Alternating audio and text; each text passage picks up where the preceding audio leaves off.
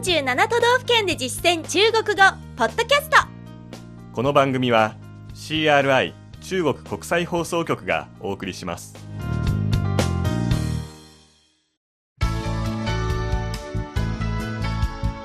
大家好。皆さんこんばんは。47都道府県で実践中国語第85課です。ご案内は私張井関と。梅田健です。この講座では日本の都道府県をテーマに中国人との実践会話を学んでいきます。今月は佐賀県の魅力を中国語で紹介する内容を勉強してきました。今日はその総合復習です。まずは82課佐賀の基本情報でした。ワンポイント知識は度合いの度と書く度のいくつかの使い方でした。まずは度合いという意味があります。次に量子として温度の単位角度それから消費電力のキロワット時などを表すときにも使います。この他には設備時として角度濃度それから1年間の区切りを表す年度といった名詞を作ることもできます。本文では温度の量子として使っていましたね。早速振り返ってみましょう。中国語の後に日本語訳をつけます。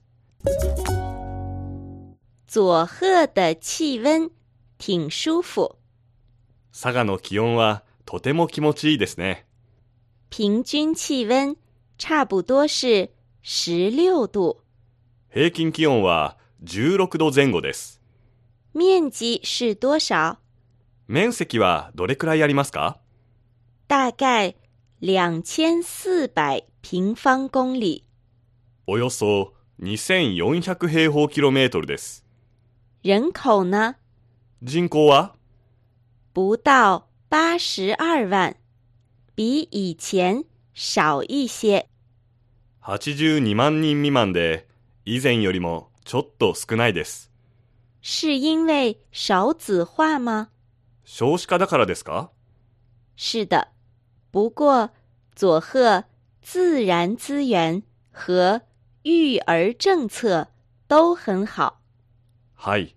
でも佐賀の自然資源も子育て政策もとても良いので少子化应该会慢慢改善的少子化は徐々に改善されるでしょ続く第83課は佐賀のグルメを紹介する内容。ワンポイント知識は光という字、光の使い方でした。副詞でただ何々、何々だけという意味を表せます。また名詞として光、名誉、それから栄光を指すこともあります。うさらに形容詞として使えば表面がツルツルしている様子。あるいは何々し果たすし尽くすしきると描写することもできます。本文では副詞の用法で写真を見るだけでと表すときに使いました。振り返って確認してみましょ在佐贺有什么想吃的东西吗？う佐賀で何か食べたいものはありますか？呼子乌贼，光看图片我就流口水。呼子のイカ。画像を見るだけでよだれが出ます。喜欢吃海鲜的话，竹崎蟹也很推荐。海鮮が好きなら竹崎カニもとてもおすすめです冬天的雌蟹特别鲜美。冬場のメスは非常に美味しいです还有什么适合冬天吃的？他に冬にぴったりの食べ物はありますか？佐贺牛就不用说了。佐賀牛は言うまでもないですね唐津市的药膳锅和西野市的温泉汤豆腐也都很不错。唐津市の薬膳鍋と嬉野市の温泉湯豆腐もなかなかいいですよ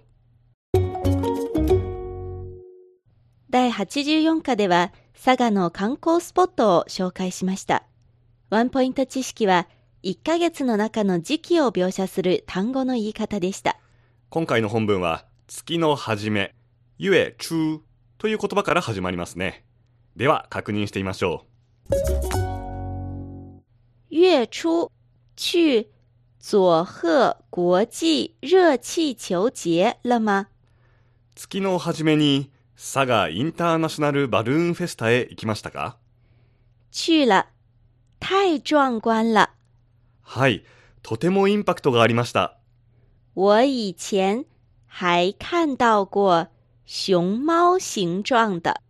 私は以前、パンダの形をしたものも見たことあります。最近还有什么推荐的节日吗？最近はまた何かおすすめのお祭りがありますか？下个月八号，在佑德道和神社有火焚仪式。来月8日には、有徳稲荷神社でお火焚きが、中旬在吉野里历史公园有光之响灯会。中旬には吉野ヶ里歴史公園で光の響きライトアップがありますよ。以上が47都道府県で実践中国語佐賀編で学んだ内容でした。ここで恒例のおまけコーナー、地元人が語るふるさとの魅力です。佐賀県庁文化スポーツ交流局観光課の瀬戸要課長にふるさとのおすすめについてのお話を伺いました。まずはおすすめのグルメです。有名な呼子のイカについて瀬戸さんは生き作り以外の食べ方を紹介してくれました。刺身だけじゃなくて焼いたり天ぷらにしたりあるいはそのシューマイにしたり一つのイカで何回も美味しい食べ方があるとこういうのがユニークかなと思っていますいやー、イカのシューマイ。これは中国人には嬉しいメニューでしょうね。シューマイは烧麦、烧麦と言います。続いて、美味しい佐賀の地酒に関する面白い条例を教えてくれました。佐賀には日本酒で乾杯をしようという法律がありまして佐賀に来たら日本酒で乾杯とやらないと法律違反になってしまうというね こういう楽しい、えー条例もありますのでね唐津焼きとか有田焼きとか地元のものを使って飲むと一層美味しくなりますよじゃあ、この説明する単語を中国語で見ていきましょうかね。まずは、乾杯。干杯、干杯、法律。法律、法律、そしてそれを守らないと、法律違反。法律違反は違反法律と書いて違反法律、違反法律と表します。そして、条例ですね。条例、条例です。さて、瀬戸さんは最後に冬場の佐賀でのリラックス方法をシェアしてくれました。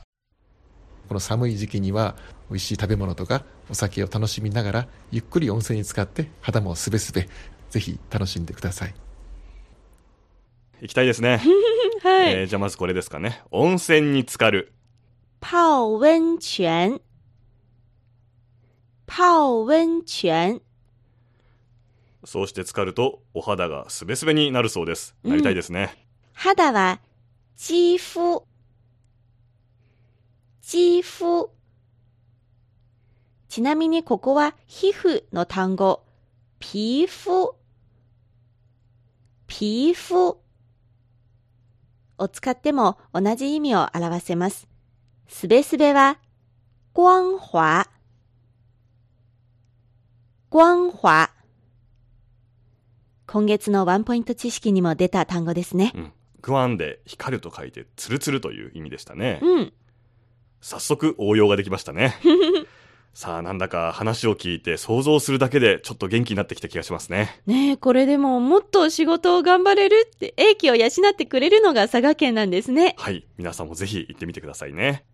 さて、次回からは新しい内容に入ります。次回取り上げる件は？ダララララララ。佐賀の次は滋賀です。はい。というわけで、滋賀県を取り上げます。どうぞお楽しみに。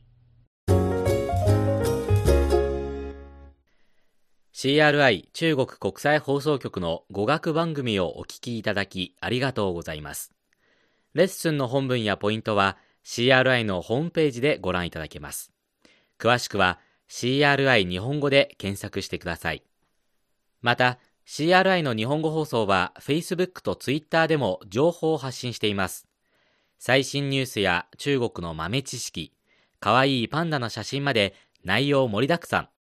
Facebook と Twitter で CRI 日本語と検索してください。